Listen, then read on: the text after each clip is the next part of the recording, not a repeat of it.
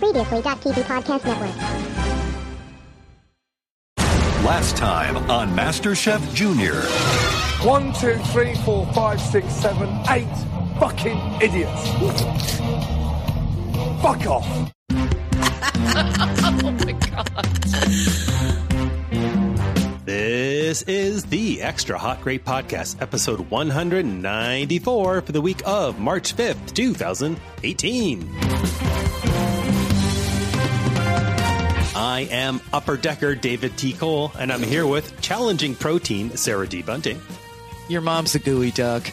Aggressive Spicer Tara Ariano, Just like 10 handfuls. and the step stool that they give to the eight year olds, Lindsey Weber. Hi.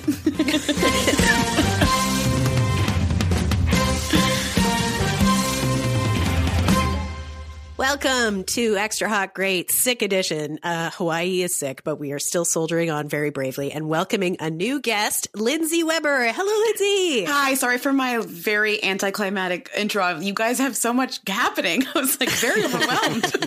it was But it was very kid like, so I thought I think it, it fit into our theme perfectly. And also, I am the eight year old that they give the step stool to. Literally, that is my role. Um, we're here. We're here to talk about MasterChef Junior. Lindsey, you chose this from a variety of uh, premieres that were happening around this time. Why don't we start by saying what was it about this show that made you want to come on and talk about it? I mean, this is my favorite show, probably one of my favorite shows ever that's on air right now, I would say still. Um, especially reality shows. I love it so dearly and I find it gives me such great joy on every level and it's never bad. So it's like one of those shows that's just really reliable and never bad. So I was just excited it was coming back. Really got emotional about it. It was a big premiere too. It was two hours, um, and they they divided the kids up by sex. So we had the first hour was all girls, the second hour was all boys. I personally, well, I'll just go out um, on the record and say I didn't care about the boys. Sorry, I was rooting for only the girls. All Yeah, the why do they why do they split them up like that in the beginning? It's such a strange I get it thematically, but it's so strange in terms of like actually a competition, you know? Yeah, it also seemed to me like they started with way too many kids. That was my problem with this premiere. It had so many cuts. Did anyone else feel that that was like too hard on the children? Well, also you it's hard to remember who's who in these shows because they're all kids and they all kind of bleed together at first. And so you really want to have people you root for, but then half the kids you never see. Mhm. Right. Also, you have to remember that they're not only kids; they're next generation's super reality show soldiers, and they're this Yes. is their this is their training ground. So you know, disappointed kids it. today, amazing season eighty-seven Survivor contestants tomorrow. It was really interesting to see the girls' half versus the boys' half because the boys just really made me cringe, and seeing just all the boyiness of it just really kind of just like Explain what you mean by that. You're so right. You're so right. it is a mirror to my my younger self. The kids that just really needed attention. There's something about this show. The part that bothers me about MasterChef Junior is when you can tell in the editing bay they're still editing this as sort of like the adult version. And there's moments where you can tell that the kids have been coached or are just aping what their parents have been feeding them. And is sort of at once self reaffirming and cringeworthy the way the kids But sort also, of- you need that because imagine if it wasn't like that, how bad you would feel the whole time. You have all these like raw emotions. Like, you need parents being like, good job, and say you were happy to be there. say it was all worth it to meet the chefs. You know? Well, but and also they're talking about like it's been my lifelong dream to be on MasterChef Junior. Like you are nine. Well, it's season six. That could be their lifelong dream. Literally. It's true. I love Yeah. when they t- ask them what types of restaurants they want to open. That's my favorite. And the concepts are wild, like the hibachi for, um, what was it? Hibachi for, for baking? It was dessert, What wasn't was it? Yeah, cupcakes or something. Yeah. And then one was like Big Billy's Barbecue Bakery. I was like, I love this. I love these kids. and that Hawaiian girl who wanted a hula stage in her restaurant and then Oh, got yeah. eliminated. It was like, oh, well, hello. Oh my God. It was so sad. Um, okay, so uh, Lindsey, did did you know that uh, a certain former judge would be rejoining the proceedings before the premiere? And I didn't know. how did you feel about the return of Bus? So he so he was replacing Joe was replacing uh, what's his face, who's now back on Top Chef, the guy with the glasses who lost a lot of weight Graham. recently. Yeah, Graham Elliott. Thank you. and uh, so, yeah, I was happy. I kind of forgot how great Joe is. He somehow is, he's mean, but he's mean in like this quote unquote mean way, but he's really good at being mean to children in that he's not actually mean. He's just, he, do you know what I mean? Like the show is mm-hmm. all about being really good at saying, uh, that this is food is not that good to kids. Like it, it's really hard, and they're all so good at it somehow. And I, he I used to suck at it too. So I was relieved. Like Tosi, I'm never gonna be with that. I just don't Yeah. like her. She's just as awkward and annoying as she ever was. But Basti has really improved in his Yeah. ability to talk to kids, which is like you have children, you have a bunch. So it's, I just it's love high he's always talking about out. money. He's got a great angle on it. He's the business guy, so he's Yeah, and then he's, always, joking that he's going to take like- them to the track. He's like the Yeah. funkle. Yes, I was about to say that. He is like the yeah, he is the uncle and he doesn't really give a shit if he warps his his brother's kids a little bit. So he'll just tell it like it is or just say something blue or whatever. Yeah, that he's like, It's- we don't need a car seat. Fuck Yeah. that. Like, yeah, all right, that's fine. But I mean, I've just- always just- thought the. Sorry, Yeah. go ahead. No, I just I think he's so good in that. Like this one example where the they, the kid brought up that um, uh, was it not creme brulee, but whatever it was that was like supposed to be. It was like milky. It was like it had fallen. It wasn't stiff enough, and he was like, It was a flan. "Yeah, as a as a flan, this is bad, but as a as a soup, it's delicious." And I was like, "That is the way to that's the way to do it. You have to kind of like figure that that out." And I just am very impressed with them because I would be terrible at that. I think. Uh, yeah, same. Also, kids are not known for having a sense of humor about themselves, especially in a situation like this. You have to find a way to split the difference and like let them laugh at the Yeah. situation, which is really, I think, pretty hard to do. Like the older kids, I think it's Mm. easier, but a nine year old Yeah. being like, it's a soup, it's great. Like occasionally they're going to be like, blink. and it's like, oh my God. That's my favorite part of the show, though, I think, is this like secret part of Gordon's brand is that he's excellent with kids and Yeah. not fake or condescending at all and was a natural from the jump. I always thought was hilarious, especially after the uh, excellent clip that Dave provided at the top of the show. It's like, you? Oh, of course. That makes perfect sense. Did we think it was slightly unfair that the girls all got to cook filet mignon and the boys had to cook the notoriously difficult protein chicken? I hate cooking chicken so I much. I didn't even think of that. That's so. I didn't even think of that, but you're so right.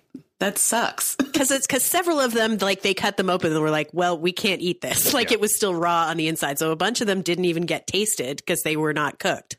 Right. Yeah, but I I feel like, and I don't remember where I read this, but apparently, and the folks on our forums are pretty knowledgeable about what's going on, like just off camera or right before filming. Like, I think they're all put through a number of like test cooks Mhm. of whatever they're going to be doing, so that nobody's going in there like completely cold. Hmm.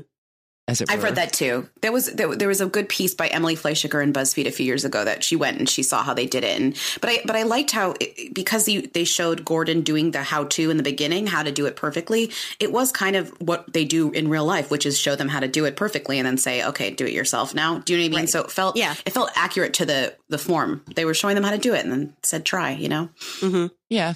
No, I didn't. I mean, I had no problem with that. I was annoyed that they were split up into girls and boys at all because that's something that Donald Trump would do on Celebrity Apprentice with Yeah. grown-ups and I Yeah. like I know these are kids and it's more like that's more of a kidsy thing, but I still found it annoying, especially in 2018 like, you know, the whole post-gender world that we live in starts at grade school now. Get the knack, Fox. Why not split them up by age too? I mean, Yeah. so you got a nice diverse a group of kids of different ages. Because like I'm obsessed with the eight year olds. They're so much littler than everyone else. Even though they're only one year younger than the nine year olds, they just feel like they're babies. Yeah. And I always want more of them, and they always get kicked off so early. There's that one older boy who was who was one of the first persons sent Yeah. upstairs. And like he is like just running color commentary throughout the whole rest of the thing. Like, oh, I love this guy. This guy's money or whatever he's saying. Like, like I Yeah. money. I was like, oh my God, where did you get that expression? Oh, I know where you got it. 2002. That that kid is really 26 years old. He's just like he's like it's a ringer. But you're right. There was a point where all the boys who were like uh, up for elimination were standing next to each other at the front of the stage, and like the littlest boy came up to like the elbow of the kid next to him. like they didn't even look like they were the same species. That little kid, he's like a little bug. He was adorable. Uh, yeah. And there was a, the, it wasn't in this season or the last season, but I think the season before there was a quote unquote 13 year old that I was like, nah, like that kid shaved twice today. Twice. no way. I mean, the older kids obviously tend to do better, so we should go into it knowing that we should give the little kids like a little bit of help in terms of just getting them on the show because they're honestly so entertaining and like this is a TV show. So I want that kid that that little kid, I forget his name was Tyler or something, the one that was like could not give a crap about the show and his cooking, the one that made chicken fingers or whatever. Oh yeah, yeah. I love him. I love him. I also like that they tend to uh, boot kids off in pairs so that they're not the only one who gets kicked off, which Mm. I think is good. Yeah. I'm sure they do That's that not by design. Yeah, Yeah, that's smart. That is actually probably the only real tangible thing that a, a psychologist has added to a TV show. I bet it's like you know you really should send them off in twos so they don't feel like they're uh, alone in the universe. And yeah, stick Yeah. that in your Krog guy from Unreal.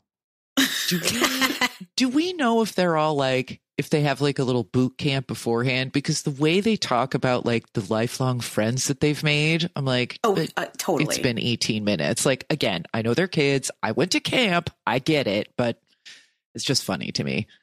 I'll never I bet the forget the, people I met here. Like, sure you will. One episode of SpongeBob, you're gonna forget all about Tyler. Let's see what we're saying. No, I bet they I bet they spend a lot of time together, right? The taping must take forever, just in general. Like Mhm. as long as they can keep them, they probably keep them there. And they probably make friends, I think. I would guess. It's weird for them to say that otherwise, you're right. Yeah, or I guess they have to um like I guess they have to like be at school, like on set. I don't know how it works for the junior version, but I'm assuming when they're not filming, the tutors are there or whatever's happening. So I always assume they just shoot in the summer, and then they are all probably put up in a hotel together, so with one parent or whatever, so that they hang Oh out yeah, together. true. That's a in off that's a hours, good too. point. You know, an interesting thing Mhm. about uh, this show versus other cooking shows such as Top Chef is I'm always annoyed whenever I need to watch a cooking show, which I generally don't because it's I'm just one of those people. It's like, well, I can't taste it, I can't really judge it. I'm having, you know, you have to take so much on faith. But in this show, it's like not really about the end result of the cooking that you're coming into the show for. It's like really like how are the kids coping with this adult situation with Yeah. these adults? Kind of a neat little trick that they can play because of the, you know, the contestants being kids, and and, and it just like kind of throws that out because you're you're coming into it for different reasons. Yeah. Yeah. I also think people like this show because it brings back their memories of the one iconic season of Kid Nation in Oh terms of the potential peril involved. These are real little kids using like knives and fire. One kid started a fire in the I know. I love how Gordon's like, is anyone gonna? And camera two's just like, yep, that's a fire, all right. Gordon's like, I guess I'll do this then. The kid was like so scared. It was so cute. They were like, "Good job, you did the right thing." And he like was across the room like, with his hands over his face. Uh, I, I assume that this is the same set as MasterChef, and they're just bringing Yeah. in stools. Uh, it looks the same. yeah, yeah, I okay. think so. They might they might move the um uh cooktops down a little, but not much. Do they? yeah, didn't look like they made too many accommodations except for a couple steps. They look. They make them look so uncomfortable when they're cooking. Even the kids who are taller, it's like everyone's elbows are just like up, and they're and you can barely. Sometimes you can like barely see their faces. It looks so uncomfortable. It- not only uncomfortable, but I kept on thinking like whenever they were like um, sautéing stuff, it's like, oh, they must get so much splatter on their arms because they're so close to the pan because they just have to be close to the pan because they're reaching over it almost. Like these kids are literally going to be scarred for life after this show. Yeah. yep. And that's why Dave loves the show. I did. I, I did enjoy it. You know, I, I would definitely watch this over Top Chef. So much less artifice than Top Chef that you know you can actually watch it and have fun. Mm. Which is Top Chef is I just want to murder everybody on the show every time I watch. Yeah, I don't know if I'd go out of my way f- to watch this again, but it, it is a delight watching Gordon interact with children. Like that is for sure the biggest draw for me. Yeah, it really is. And I never would have thought that before the show that I was like, of all people, like who is who is not going to give the kids a breakdown? Graham Elliott. Is it because he's good with kids or he puts on a show with adults? Same difference though. What is the exception to his behavior? Is it being nice to kids or is it being a dick to adults when he's in front of the camera? Like I'm sure Well, I guess you have to know him IRL, right? obviously it would take a special kind of monster to swear and yell at a kid like he does on I mean, Hell's Kitchen. yeah, of course. Well, don't you think when this show started, he had that reputation even more so? Now it's kind of faded. Like he, like Hell's, wasn't it Hell's Kitchen? What was his? Like, Yeah. He still has it, right? Hell's Kitchen. Yeah. Like Yeah. I honestly don't even think of him as like the yeller, but I remember when this show first started, he was known. It was like such a shocking thing. Like here he comes to work with kids. How will it be? Yeah. And maybe that was the gimmick at first, and now it's kind of less so. Yeah. Mhm. Well, I mean, it's it's hard to keep that going, you know, in the face of all these kids, especially when you have to send. Like, imagine even if he had the resolve that I'm still going to be sort of, you know, the junior monster chef. Um, Uh-huh. That the first time you have to send a kid off, that is out of your system. That you know, it kind of just breaks your heart a little bit, and you have to just soften up, or you will die as the host of the Mm-hmm. show.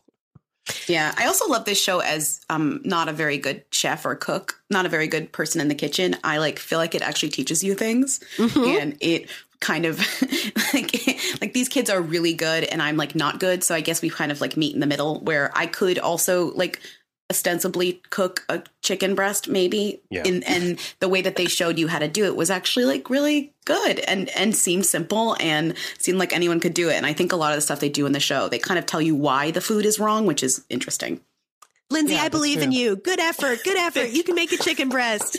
thank you so much i love children tv i, I can't lie i mean i think it's it's hard because it's a lot of cruelty but it's so good kids on tv are great you're so right about kid nation also that is my favorite show i think It's everyone's favorite show. People still talk about it, and it was like 10 years ago. it was one we had one glorious season and then it was too dangerous to go on i mean we'll never Yep. forget it it was literally too dangerous They should do a reunion. I know I keep saying that every time it comes up, but No, what they should do is a, a scripted show as if the kids of Kids Nation were not allowed to leave Kid Nation. And this is them now in their teens, you know, trying to survive all Blue Mm-hmm. Lagoon style. Every like four years i google all of them and try and find them and they, they occasionally pop up places and you know and on reddit boards and stuff It's too too good for this world. All right, Lindsey. Truly. Wait, there were a thousand kids, so it's probably hard to say. Did you have any early favorites that you are hoping will uh, will win this season? okay so i did i really loved benny the girl same. She Yes, me was so too. cute. Um, was so cute. She seemed very precocious, but not too precocious, and she seemed smart. Uh, and I also liked uh, Zia. They didn't really show her that much, but she had pink hair. Uh, Mhm. And I loved Maria, the one she came in like she was chosen last. She was the the proto Greekan. Remember, she called herself. She Oh, made that's right. I like Yes. that too. she made lamb chops and um, mofongo, which I thought looked really good. Um, and then for the boys, mm, you're right. I don't like the boys. Um, I guess I liked. No, well, Tyler the toddler didn't make it, right? Yeah, okay. Well, okay. I liked the kid who made cupcakes. Kwani? Kwani? Oh yeah, he was good. He was cute. Um, Mhm. and I liked that he made cupcakes, and they were like, "Oh, how dare you!" And he like showed them that he were good. Mhm. Well, that's Master Chef Junior.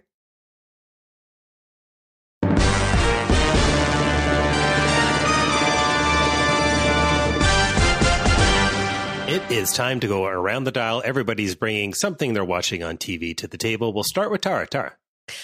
Uh, Atlanta is back for its long-awaited second season. Oh my god, the premiere was so good! It uh, had so many excellent features, starting with um, Darius, the Lakeith Stanfield character, uh, advancing. He, he, he was sort of had, in season one had a, a thread, a plot thread that he was very into conspiracy theories, and in this episode, he uh, presented the legend of Florida Man, Oh, so and the funny. idea is that there's one Florida man like the chupacabra who does all of the crimes in Florida. And they had like a montage. It was like the Ocean's Eleven montage of like past heists of casinos. But it was Florida Man doing the various things Florida Man does. So good. Um, and also Katt Williams appears as Earn's uncle. who um, he's living in Paperboy's. Uh, uh, he's renting a house from Paperboy, and Earn has to go over and make sure everything's okay because his girlfriend has called and said she's been kidnapped because he's locked her in a room because she stole fifty dollars from him. It's like a very kind of dirtbaggy problem, but um, as they're in there, someone warns. Uh, be careful. He's got a he's got an alligator in there, and no one believes him. And then the cops show up, and sure enough, Uncle Willie sends the alligator out ahead of him, and everyone in the neighborhood knows he's got an alligator. It's impossible for me to tell you how brilliant the show is, like just describing it. But Well, I had not watched any episodes of it, and I kind of walked in as Tara was watching about maybe one third in, and uh, was Yeah. just like hovering around, not leaving. And uh, yeah, I was like, all right, I want to watch this show. It hooks you so well, and It it, looks really it looks beautiful. It's like beautifully shot. The music is always really well chosen. The performances are great. The music cue when the alligator emerges. And everybody in the neighborhood is just sort of watching it saunter out and have a little lie down in the bushes as as the uncle beats it out of the back. It was um, it was really Yeah. great. Yeah, it was it's really good. TV. it's such a good show. It's um you know it's it has such a great sense of place. I just loved it. I love it so much. I'm so happy it's back. So uh, Atlanta. Thursdays at 10 on FX. Um, if you haven't watched the first season, it's on Hulu and you should. It's great. Um, and for my plugs, uh, The Walking Dead is back, and so are our epic old school recaps of Same. Omar is doing uh, the first two episodes of this um, semi season, and then Jeff will be back for uh, the episode airing this Sunday. Jeff Alexander. And I also want to plug, um, I was on another podcast. this is slightly complicated. Uh, there's a podcast called This Week in Atrocity, uh, which is hosted by Jeb Lund, aka Mobute from Twitter. Um, and they also have, uh, for their Patreon subscribers, um, a spinoff called Dave and Jeb Aren't Mean, where Dave Roth from Deadspin and Jeb, um, do a deep dive on a Hallmark Christmas movie. And so I obviously picked one that starred James Van Der Beek. It's called Mrs. Miracle. Um, so if you go to look up This Week in Atrocity on Patreon, throw in them a dollar, you can listen to this podcast. And I hope that you do because I actually had to watch this stupid thing twice. It was so boring. Um, but the discussion about it was really fun.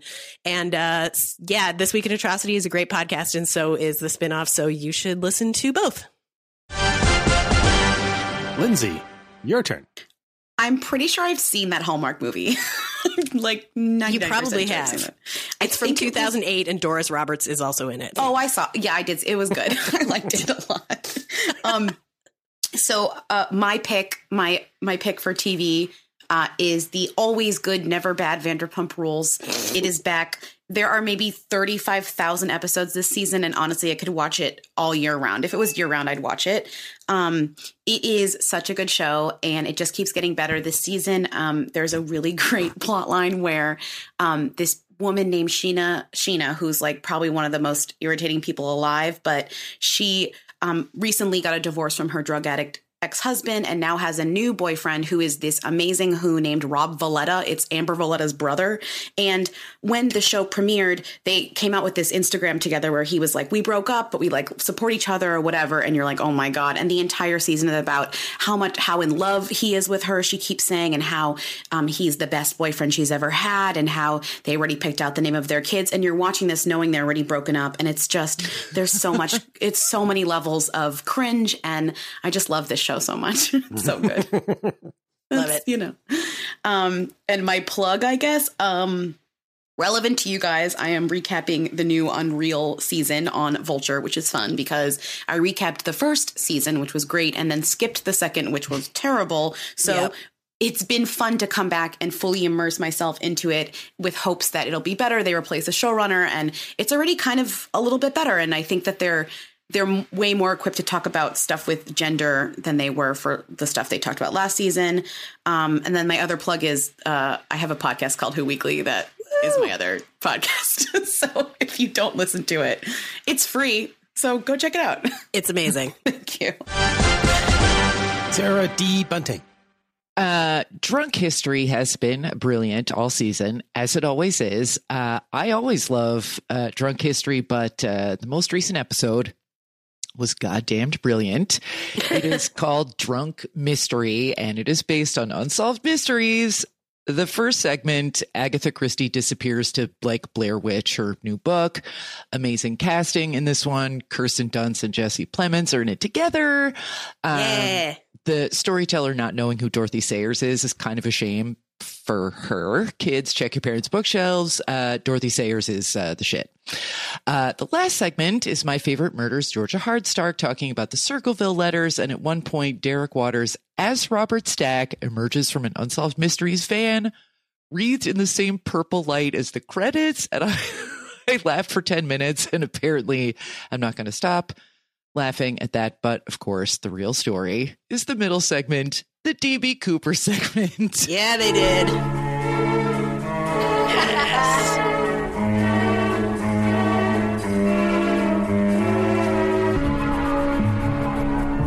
back to the old school, cause I'm an old fool who's so cool. If you wanna get down, I'ma show you the way. Coop. There it is, let me hear you say. Coop, there he is. Coop, there he is. Coop, there he is. Uh, it's been a while. It has been. Oh, never go away. Uh, Coop, there he is. Um, it's and also in an amazing bit of deep cut casting, at least for this uh, nerd who has seen The Fugitive about two hundred thousand times. Uh, Richard Riehle plays the lead agent on the case, Ralph Himmelsbach. He, uh, you probably don't recognize the name, but he's a total hey, it's that cop. He's probably best known as the care to change your bullshit story, sir, storyteller, prison guard from the beginning of The Fugitive. Oh, yeah. Yeah, Wow. you you know the guy. Um, Deep cut. yeah, very, very deep, um, and possibly unintentional, but I still enjoyed it. Uh, Drunk History has been firing, uh, firing on all cylinders this year. I always worry that it's going to run out of steam at some point and have to like do some little like bullshitty stories that aren't going to be good, and it's just going to run out of gas. But it hasn't so far. Uh, Tara, have you been watching this season? Yeah, they've really uh, had a lot of great new storytellers this season. I think that helps. I thought of you watching the season premiere with Tiffany Haddish and her coloring She was books. great. That was a hundred for you. Um, Yeah, that one loved it. also had Busy Phillips as a World War II uh, spy, basically. So yeah, definitely check out Drunk History if you're not into it already.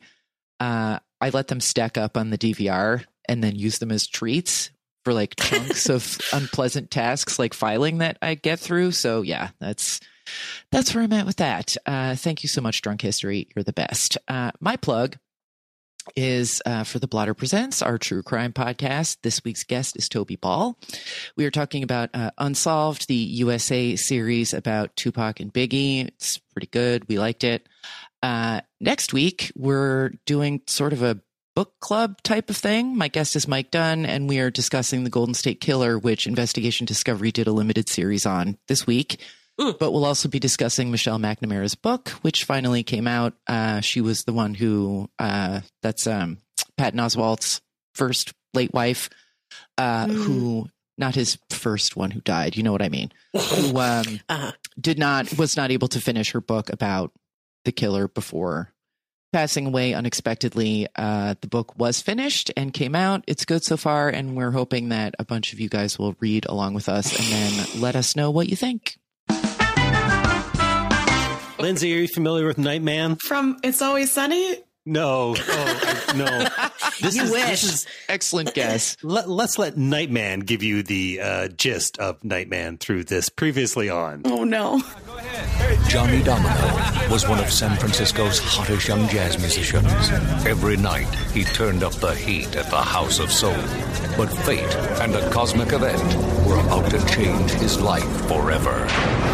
So, Lindsey, Nightman is a comic book that was turned into a TV series in the 90s about a San Francisco saxophonist who was hit by cosmic lightning, paired up with military weapon grade technology and suits and gadgets to become Nightman, who kind of looks like Batman if he had a lozenge for an eye. You know, I got that from the preview, actually. It was a pretty good preview. I was like, oh, so he's a jazz man who becomes a superhero. That Yeah. sounds great. I know you're wondering why hasn't he been integrated into the Marvel Cinematic Universe, and I think we're all wondering that, frankly. At the end of the first half of the pilot, the cliffhanger is Nightman, who is not quite yet Nightman. He's still known as Johnny Domino, and they're trying to escape and they run out of anti gravity juice or whatever is on his suit, and they fall into the San Francisco Bay. And this is like a big cliffhanger. And then the second half of the pilot opens, they do not acknowledge that at all. He is on dry land and he's talking to that guy from the Avengers again. When you say that guy from the Avengers, you mean the Avengers TV show, not the Avengers from. Oh my goodness, time. no! Nobody from the Avengers can. No, no, no, no. Yeah,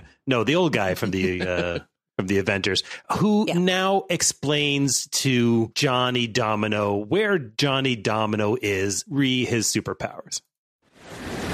It's quite possible that your perceptual skills have leapt ahead hundreds of generations into the future. Meaning what? That your brain has developed the capacity to perceive and process thought patterns, much as a radio receives frequencies of sound. Uh huh. Except what I'm hearing is all bad. Yes, Johnny, exactly. You're in tune to the frequency of evil.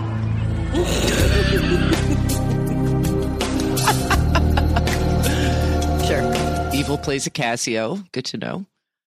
so the Chinese delegation from the coalition of evil investors pitches this very overly complicated plan to kill Johnny Domino. Let's hear that plan. Tarantula is not real. But the venom is. When Mr. Domino returned to his normal place of dwelling, a small motion detector will trigger our little friend to welcome Mr. Domino home. We don't want Mr. Domino dead.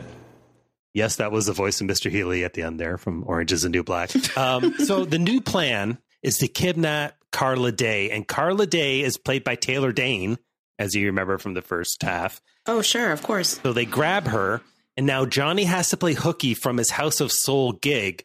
So he pulls out the suit's hologram projector that now projects a hologram of him playing smooth saxophone jazz on the stage so he can escape and save her. And when he suits up, you know in anime how they uh, they have that like you know when the robots form the big robot or Sailor Moon goes from schoolgirl to Sailor Moon, they have that mm-hmm. big sequence that they reuse time after time where they do the transformation, they call out all the things that are changing. This show has one of those. And they do it twice in this episode and they use the same footage. Wow. Yep. Um, so skipping ahead a little bit, everyone is trying to get this weapons cache. Nightman finds the sexy villain lady who, out of nowhere and without context, sics David Hasselhoff on Nightman, who kills him in 10 seconds by throwing him off a cliff. On the other hand, uh, I really do like that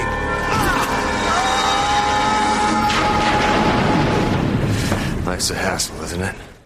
Boo. All right, so sexy lady escapes, but Nightman catches up with the Chinese group, dispatching two bodyguards with one of the new weapons. And then he delivers this line. With three, you get soup. Care to go for it? No. No. Oh no, no. So the day is saved, but not from racism. Uh, back at Domino HQ, Johnny is pouring champagne for him and Carla Day, who he thinks is waiting for him in the next room. But surprise, surprise, is actually sexy villain lady who's out for revenge after Nightman screwed up all her plans. But as he's walking in, he gets a sense of evil. And just then, the robot spider, who we all forgot about, jumps out of the box and kills sexy villain lady. Then Carla Day, played by Taylor Dayne, walks in, and this is how the episode ends. My last night in town, and I'm not going to let a thing get in between us. Oh, I'm sorry. I didn't realize you had company. She's not company. She's dead. Yay! wow. Holy moly. oh, I can't wait to use that line with zero context in the future.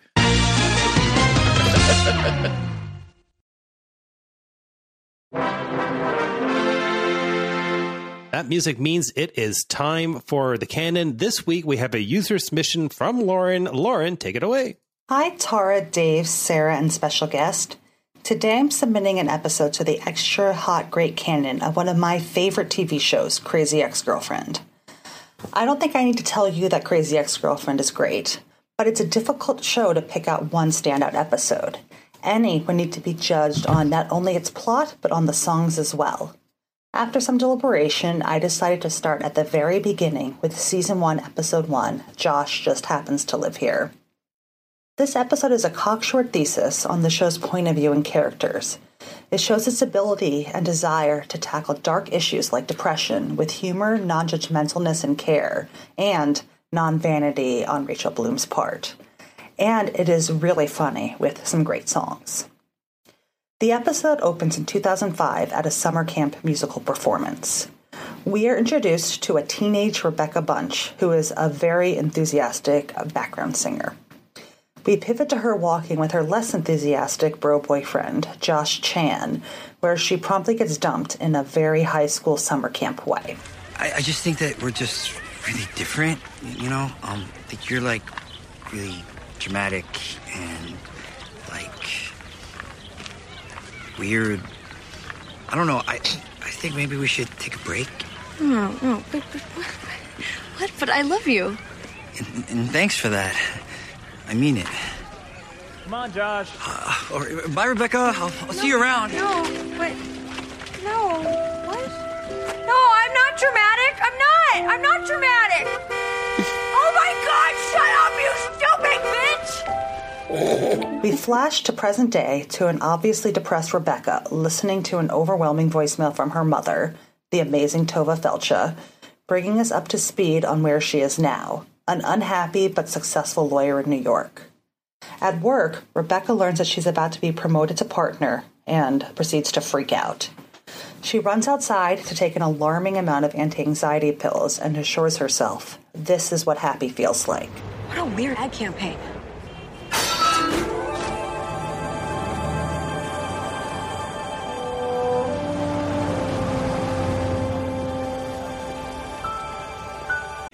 AMC Network's Sundance Now is a premium streaming video service offering a rich selection of prestige dramas, heart stopping thrillers, and gripping true crime series from around the world. Sundance Now believes that life is more enriching when experienced through perspectives that differ from our own. Why is Sundance Now so awesome? Sundance Now's catalog includes award winning original content, international exclusives, and hard to find properties at a fair price. You get premium content and no commercials for as low as $4.99 a month with an annual membership. And you can enjoy it anywhere. Sundance Now works on all your favorite devices. Download the app or watch online on Apple and Android devices, Amazon Fire TV, Google Chromecast, Roku, and more. My favorite aspect of Sundance Now is their documentary library. Pop culture investigations like The Cult of JT Leroy, The Pussy Riot doc, and that must see for Project Runway fans, Bill Cunningham, New York. But the catalog is impressively deep on the true crime front, too.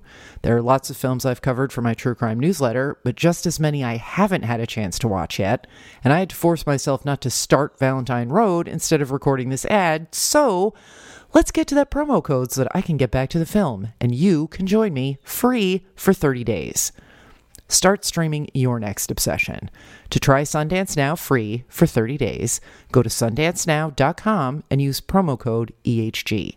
That's S U N D A N C E N O W dot com and use promo code EHG for 30 days of free streaming.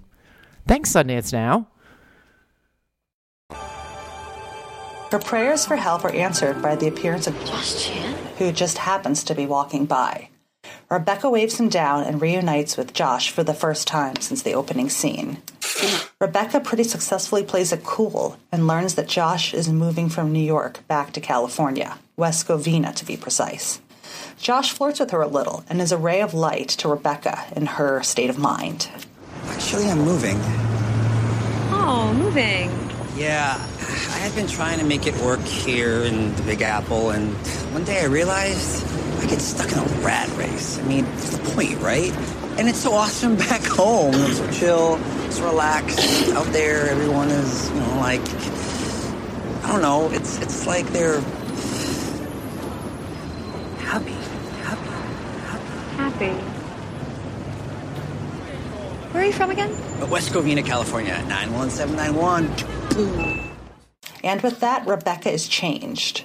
She pretty quickly quits her job and moves to the technicolor of, to her, Oz esque West Covina with the help of the show's first official song. This song is so great. The juxtaposition between Rebecca's manic hopefulness against the mediocreness of West Covina as a town, two hours from the beach foreign traffic, are really funny and show a real affection for the town and for what Rebecca's going through. Good morning, sir.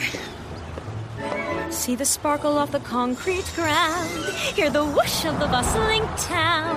What a feeling of love in my gut. I'm going faster than the middle school's music program was cut. People dine at Shea Appleby. And the sky seems to smile at me. It's all new, but I have no fear. Accidentes. And also by coincidence, Josh just happens to be here. Rebecca cheerfully dumps her antidepressants down the drain in her new apartment, and her mother leaves another voicemail distressed by her move and letting the audience in on a college suicide attempt. Rebecca sends an easy breezy text to Josh, and we watch her fret as she doesn't receive a response. We then move to the Whitefeather and Associates law firm where Rebecca will work. There, we meet Daryl Whitefeather, her boss and one eighth Chippewa, and Paula, the firm's senior paralegal and my spirit animal, who is immediately suspicious of why this Ivy educated New York lawyer has shown up in her office. The writing of Daryl and Paula in these opening scenes are so economical and funny. We know exactly who they are very quickly, and Daryl is endearing even with some poorly thought out comments about his divorce and Jew lawyers. Thanks to a Facebook check in by Josh, Rebecca finds her way to the bar home base. Rebecca just missed Josh, and we get another great introduction to a character Paula's favorite porn category, Greg. From the beginning, Rebecca and Greg have great chemistry. His self aware wryness and her disinterest create a unique and fun dynamic. Greg invites Rebecca to a party the next night where Josh will supposedly be. Do you want to go? Yeah, is there like a paperless post that I should reply to? Why don't we Why don't we just go together? Great. Yeah. Okay. So, um, so you'll come to me in a car. Yes, like a date because you're pretty and you're smart and you're ignoring me, so you're obviously my type. I'm sorry. What were you saying? Some more business with Paula being awesomely suspicious of Rebecca and Rebecca being seemingly effortlessly competent at her job. And we're into the sexy getting ready song, a song I know I personally play in my head and sometimes in real life when I'm getting ready for a fancy nighttime activity. Disconnect between the lyrics and tone of the song and with the disturbing visuals of what a woman goes through to get ready is a really funny feminist commentary. Everything shining smooth. Oh yeah. Oh, Cause I want my body to be so soft for you. I'm gonna make this night one you'll never forget. Cause boy, I know you like an hourglass silhouette. Let's see how the guys get ready.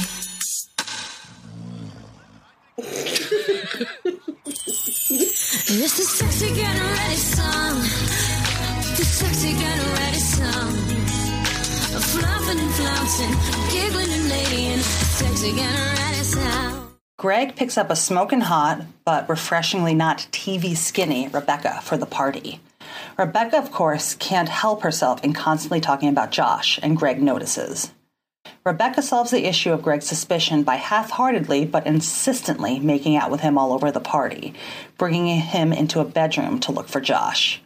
Greg is reasonably weirded out by all of this, but Rebecca is insistent until she learns that Josh is both not coming to the party and moved back from New York to be with his girlfriend, and she starts to break down. Rebecca and Greg's joint humiliation complete, Greg goes to take her home. But Paula shows up, having used her internet stalking skills to find out where Rebecca is going to be. Paula confronts Rebecca about her lies and her obvious Josh obsession, and in any other show, the two would become enemies. But it takes a turn. Rebecca starts to melt down and berate herself, and Paula reacts with unexpected support and love. Stop it! Don't you talk about my friend like that ever again. Do you hear me? We're friends. I would be proud to be your friend. I love this unexpected moment. This is not a show that's going to pit strong women against each other, minus some Valencia business that is eventually turned around. but put them together for an awesome, if codependent, power friendship. Paul is on Team Rebecca, and in this moment, there's nothing the two can't do together. And then Rebecca receives a text back from Josh with an invitation to dinner, and Rebecca and Paula reprise a West Covina in a beautiful harmony. See the blood rushing to my cheeks. Hear the sigh when I try to speak. All our cares will disappear. West Covina,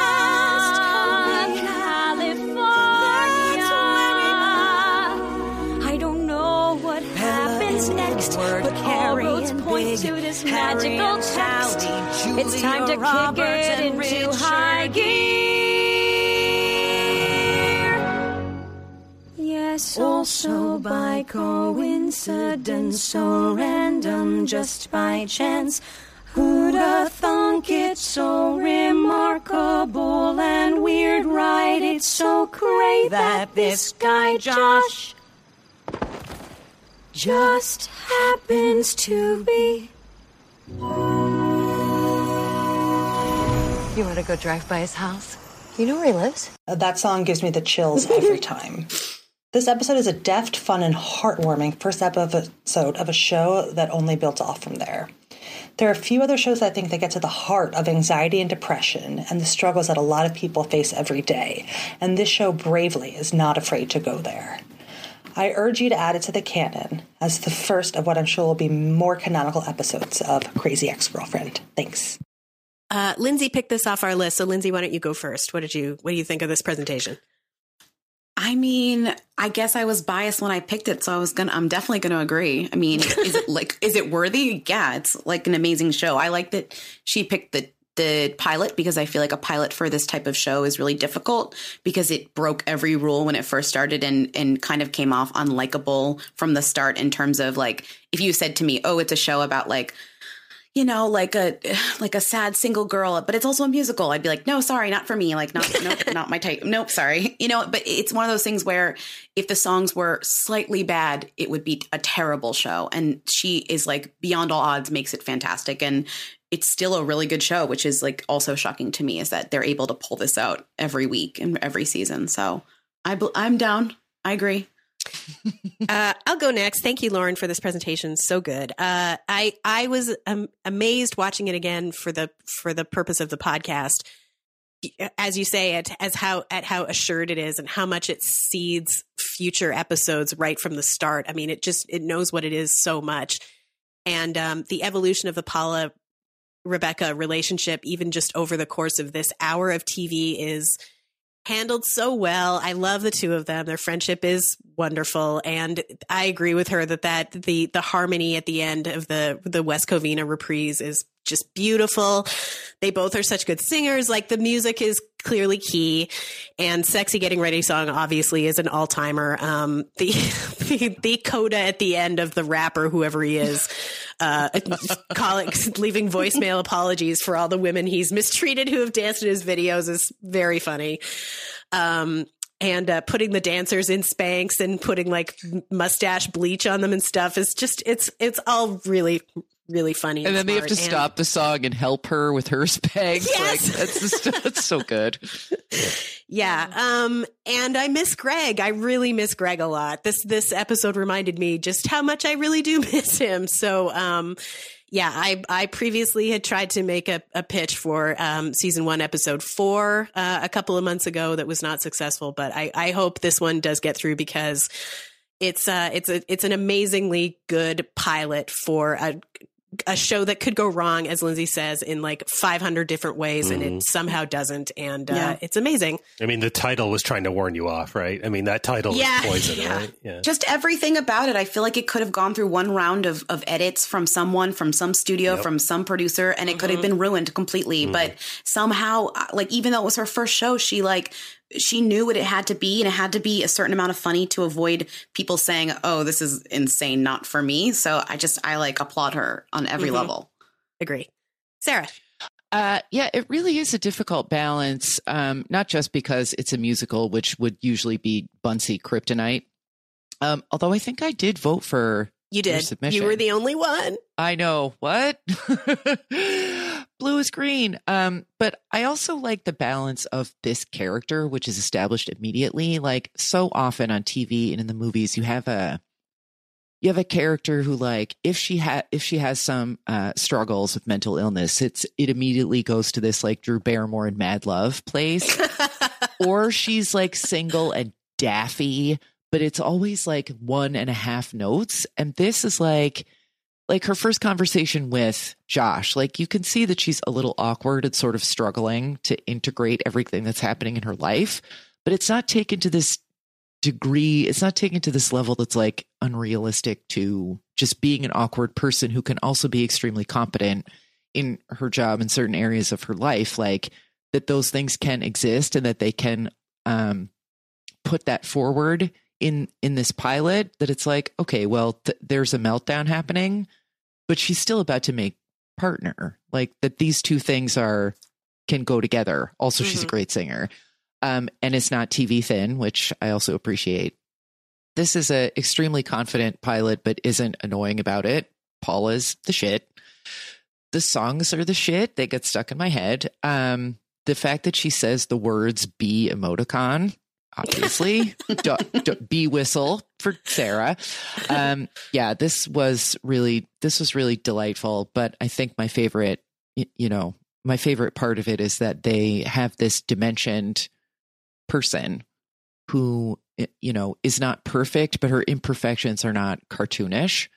And one of these days i'm going to get around to catching up on this show. And as always i'm excited to do that when we get a canon submission because it's like oh okay Yeah. here i am starting with this show and uh, i'm excited to watch more which is a hallmark of a successful canon entry and lauren thank you very much for the submission dave it was interesting to watch this pilot to see like some of the changes that grew out of the rest of the season. When when we hit the West Covina song, it kind of hits Ally McBeal territory with their little embellishments to the scene, the, the little singing baby, the accidente guy. They dial back moving forward, and I think that was the right call. It's a little little goofy. This is very strong. I don't think they, not to say that they peaked, but they just never really topped "Sexy Getting Ready" song.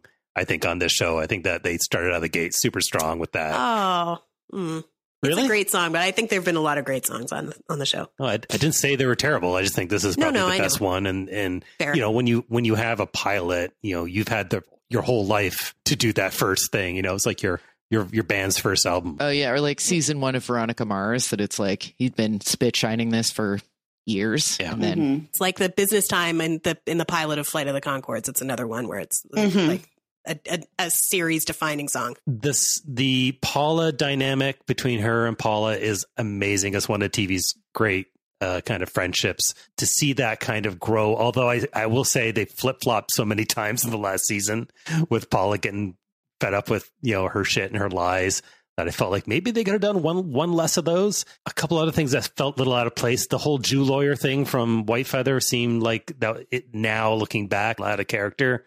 Like he's such Yeah, a lovable That's guy. not a, that's not the kind of humor that lasted on this show. I would say. Yeah, um, that seemed like that was a pilot note moving forward. Let's not do that. Um, so that did take me out a little bit, but you know, uh, the strength of this pilot is, as Lindsay said, that all these impossible elements came together and created something uh, really fun and unique in a situation where it could have been a car wreck in an instant. They tweaked the formula moving forward a little bit and grew the characters as the series goes along, but they came out of the gate really strong and really confident. And the Sexy Getting Ready song, I think, is emblematic of everything that is right when they uh, started this series. And, uh, you know, succeeding, you know, against impossible odds. So, yeah, I really enjoyed it too. So, shall we put this to a vote? Sure. All right, Lindsay Weber, officially, what say you? Sure. Yes. Is that what, how you vote? Yes. Yes. Yes. Tara Ariano. I vote yay as well. Sarah D. Bunting. it's a yes from me. Thanks, Lauren. I will say yes as well. Thank you very much. That means Crazy Ex Girlfriend Season 1, Episode 1, Josh just happens to live here. You are hereby inducted into the extra Hot Great Canon.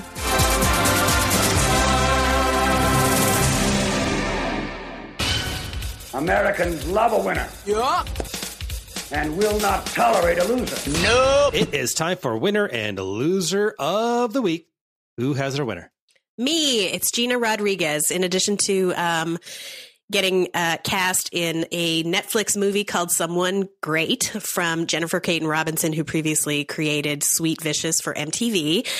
Gina Rodriguez has also been reportedly cast as the first female love interest for Rosa on Brooklyn Nine-Nine. Woo! Can't wait to see that. Uh, I love the two of them separately. I think the two of them together will be super funny and great. And um, I love that show and can't wait for it to come back. Uh, hooray for Gina Rodriguez of Jane the Virgin. She deserves all of her success and more. And loser of the week?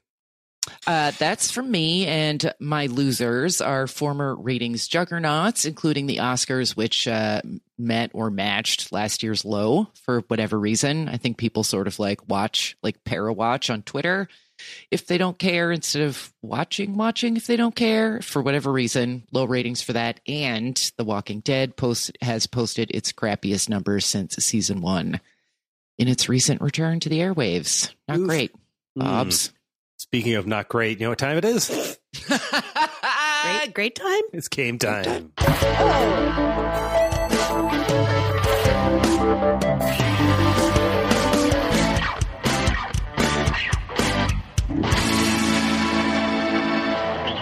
Hello, everybody. This is the fifth game time of the season. Very exciting season. Value guests have won all the games so far. It is 4 Uh-oh. to zero to zero. And Lindsay, Unprecedented. No pressure, Lindsay. no pressure, Oh, Lindsay, no. but a win today would win the season. What? Not only the first valued guest victory in Extra Hot Great history, but also could be a sweep. Totally humiliating Tara and Sarah.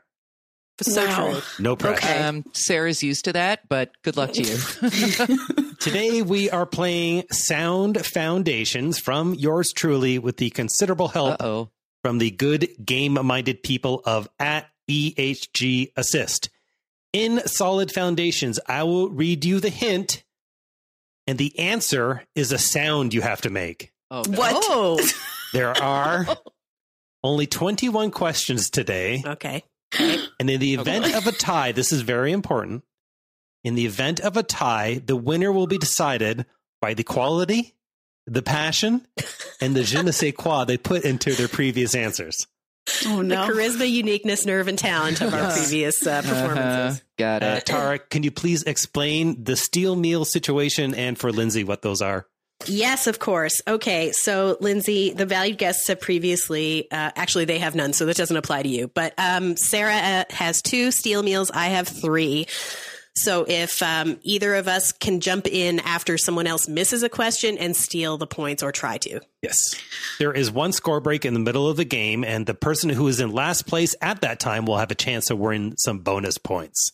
So uh, keep that in mind. Let's throw it to Picky to see who is going to go first. We will start with Tara. All right. So our order today is going to be Tara, Sarah, then Lindsay. Are Okay. we ready to play Sound Foundations? Yes, sir. All right. I guess. Sound effects. Tara. Good luck, everybody.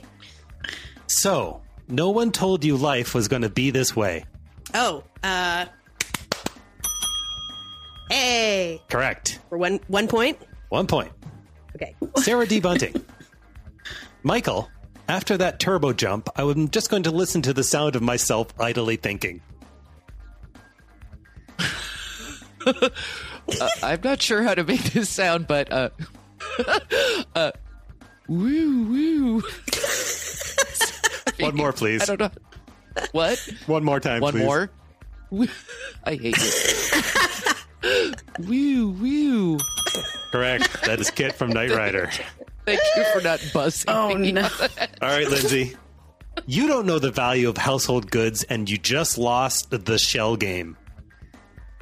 I don't know what that is. I'm not going to be good at this You game. just you don't know the value of household goods, and you just lost um, Plinko.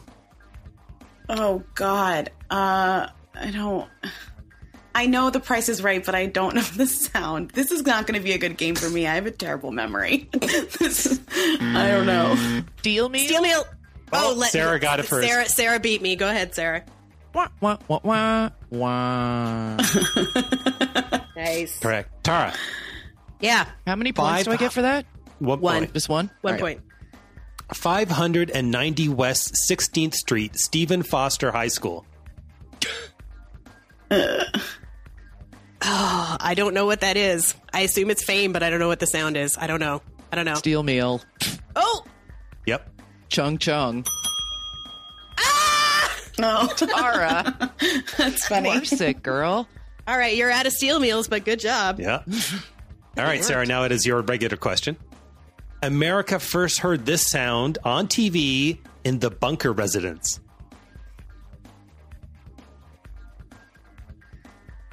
First heard this sound on TV. First heard this sound residence. presented on television in the bunker residence.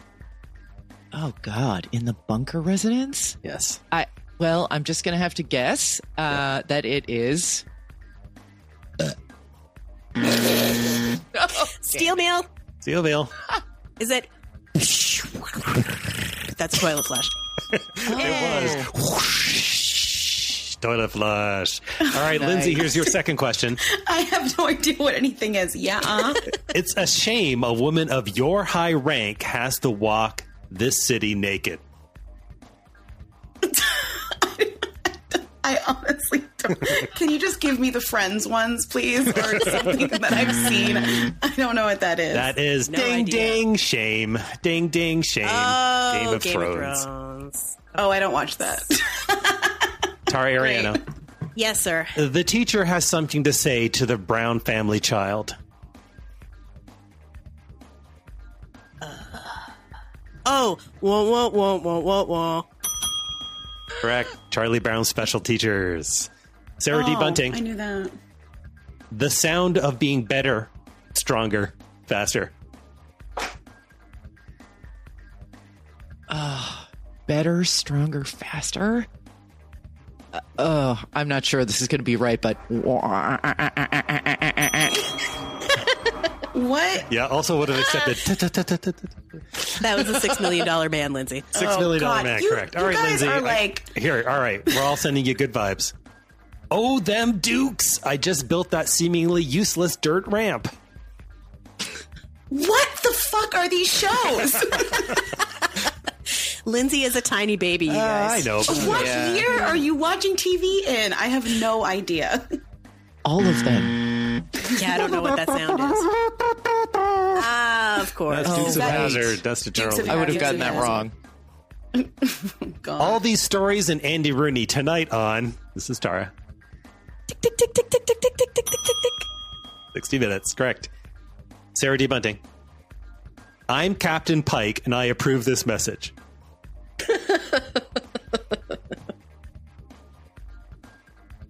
I'm Captain Pike and I Uh-huh. approve this message. Uh, I don't. I don't know. I only know the theme. I'm not confident about what the sound is, so I will not steal meal. Yeah, that's what I thought. That's when he's in that black box with a red light and all he can communicate with is beeps because he's all okay. burned up and gross. That's from Star Trek, the original series. All right, Lindsey, God. this is uh, your question, and after this, we'll go into a score break. You're a young ensign, a go getter, and you're really opening doors in Starfleet. I is this Star Trek related? Yes. I mean, Yes. easy. There's I don't know this at all. opening No. doors in Starfleet. Is it uh, uh the noise? I don't know. I don't know. Oh, That is. That door's Oh, opening. God. and closing. So, all right, let's hear the scores, please. Tara Ariano. very suspenseful game. Sarah and I are tied with four points each. Lindsey is looking to get on the board. All right, Lindsey, here is your chance. You're going into the Grossworth Equalizer Challenge Zone. Here's how it works. Boy, if you thought these questions were old and difficult, just you wait. All right, Lindsey, this is how it works. I am holding in my hand a card from the mid 90s Trivial Pursuit TV set. I'm going to read you all six questions. If you can get half of them right, you get double points. So you'll get two points. Okay. I'll let you okay. know the category. I'll read you the questions. Answer if you can. Here we go. Good luck. Are you ready? Mm-hmm. Classics. So, it's going to be old shows, even older than the 90s. Oh, what great. was the first network to offer coast to coast programming in 1951? What network? You had a Uh, decent odds here. NBC. NBC, you are correct. Hey! All right. The category is sitcoms. Mm. What six kids was housekeeper Alice Nelson obliged to clean up after? Okay, Brady Bunch. That one I do know. Woo! All right. One more out of these last four questions, and you get two points. Next Wow. category is drama. What David Janssen character was the only private eye to go assignment to go to assignments on a bus? um, Yeah, I David know- Yeah, I never, I never heard of this. So good luck. I don't know a David Janssen character. That's Harry O. Harry O. Oh, of course. sure. What? Kids, The kids classic. and games is your next category. Okay. What 1957 Roger Moore series was based on Sir Walter Scott characters? What the hell? Yeah. That sounds really fun for kids, by Yeah. the way. You know what kids love? Uh, Roger Moore. You know what kids love? I'm going to assume you don't know this because nobody would. I don't know. You know what kids love? Ivanhoe. What? Oh, for God's Christ. sake. All right. You got two left. Two left, Lindsey. Uh, Lindsey. Here we go. Okay. What Highway Patrol star explained his success as the guys with the ugly mugs are working? Man, you really started off strong, and then these questions got real terrible. I wish this was also the Brady Bunch, but I have a feeling it's not. This is Broderick Crawford. Do you remember him? All right. In all seriousness, you have a really good chance of getting this last question. This is the wild card category, and here it Okay. is. What word begins all these series titles ending in squad, story, surgeon, and woman?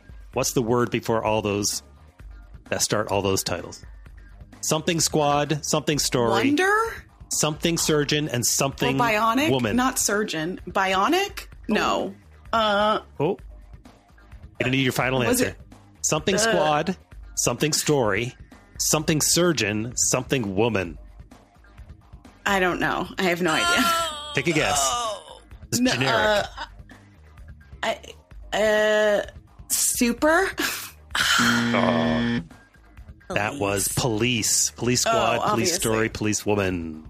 Mhm. Almost got there, but not quite. All right, back to the game. This is why our games have multiple choice, gotta say. So happy about that. We're cruel, cruel mistresses here on Extra Hot Great Game Time. truly. Tara Ariano, Phyllis Diller thinks you're not talented. That was a guess. Gong. Oh, sure. Sarah D. Bunting. Another Mary Tyler Moore produced piece of television is now over. Meow. That was adorable. Lindsey. Hector Salamanca's last four words. Hector Salamanca's last four words. I'm going to give you a clue, um, okay? yeah. That's your clue. That's my clue? yes. Is this Hector from Salamanca's show? last four words. I don't. Um. I. I don't even know who that is. Is That- this from? Um. No, I don't know. I have no idea. I'm not thinking. Anybody? Steal meal. Yeah, steal meal. Ding, ding, ding, ding. Ding, ding, ding, ding, ding. Yeah. oh, that's literally it. Yeah. Yeah. That's the guy from Breaking Bad who can only communicate That's what I thought. Okay. Yeah. All right, Tara Ariano. Yeah. The name's prep course, Doug Prep Course.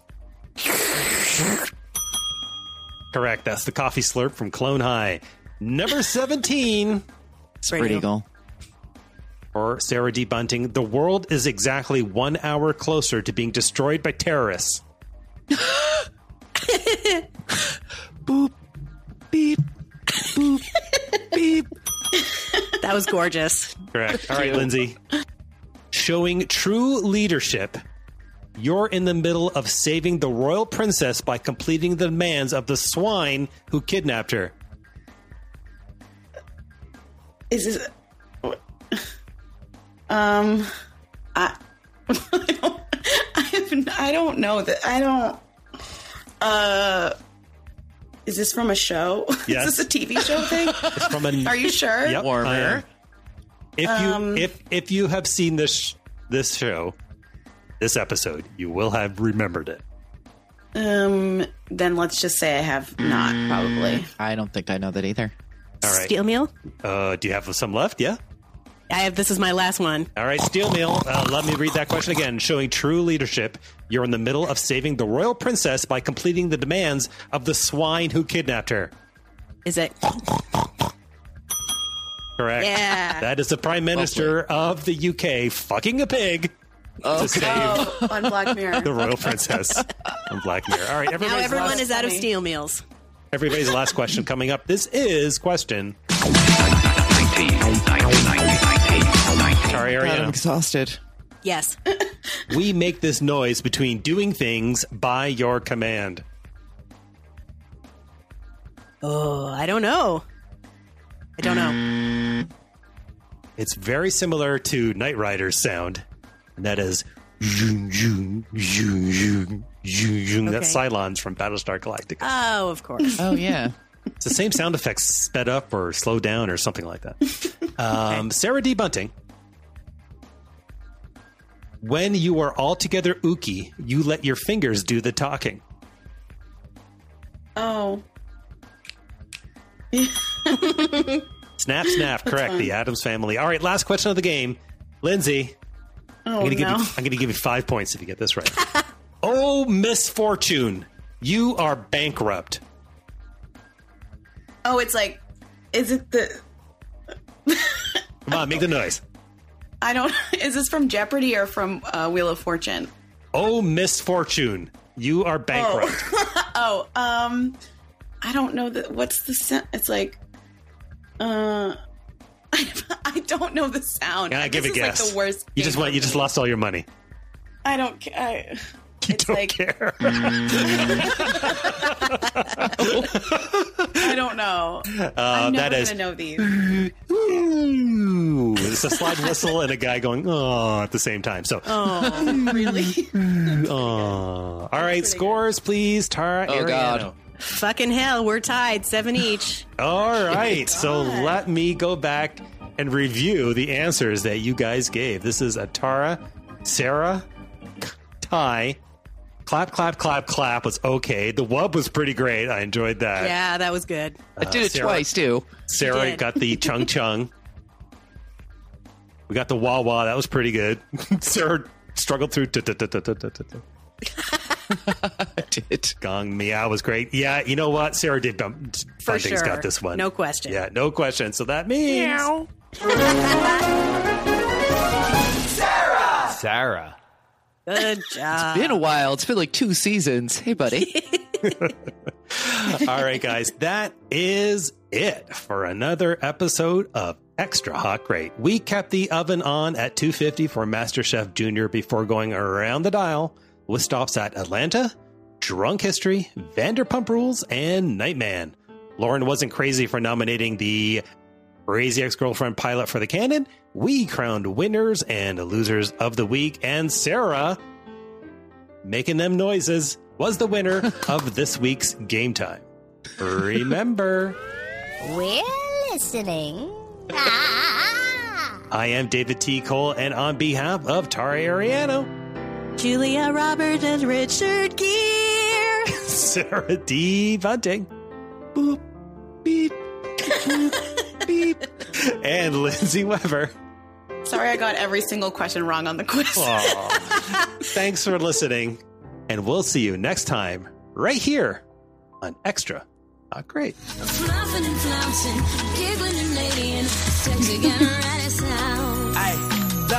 Hop on my dick, put that tight little dress in. Turn that ass around like you trying to impress then. God, what? This is how you get ready? This is some, this is horrifying, like a scary movie or something, like some nasty ass patriarchal bullshit. You know what? I gotta go apologize to some bitches. I'm forever changed after what I just seen. Has been a production of the Previously.tv podcast network.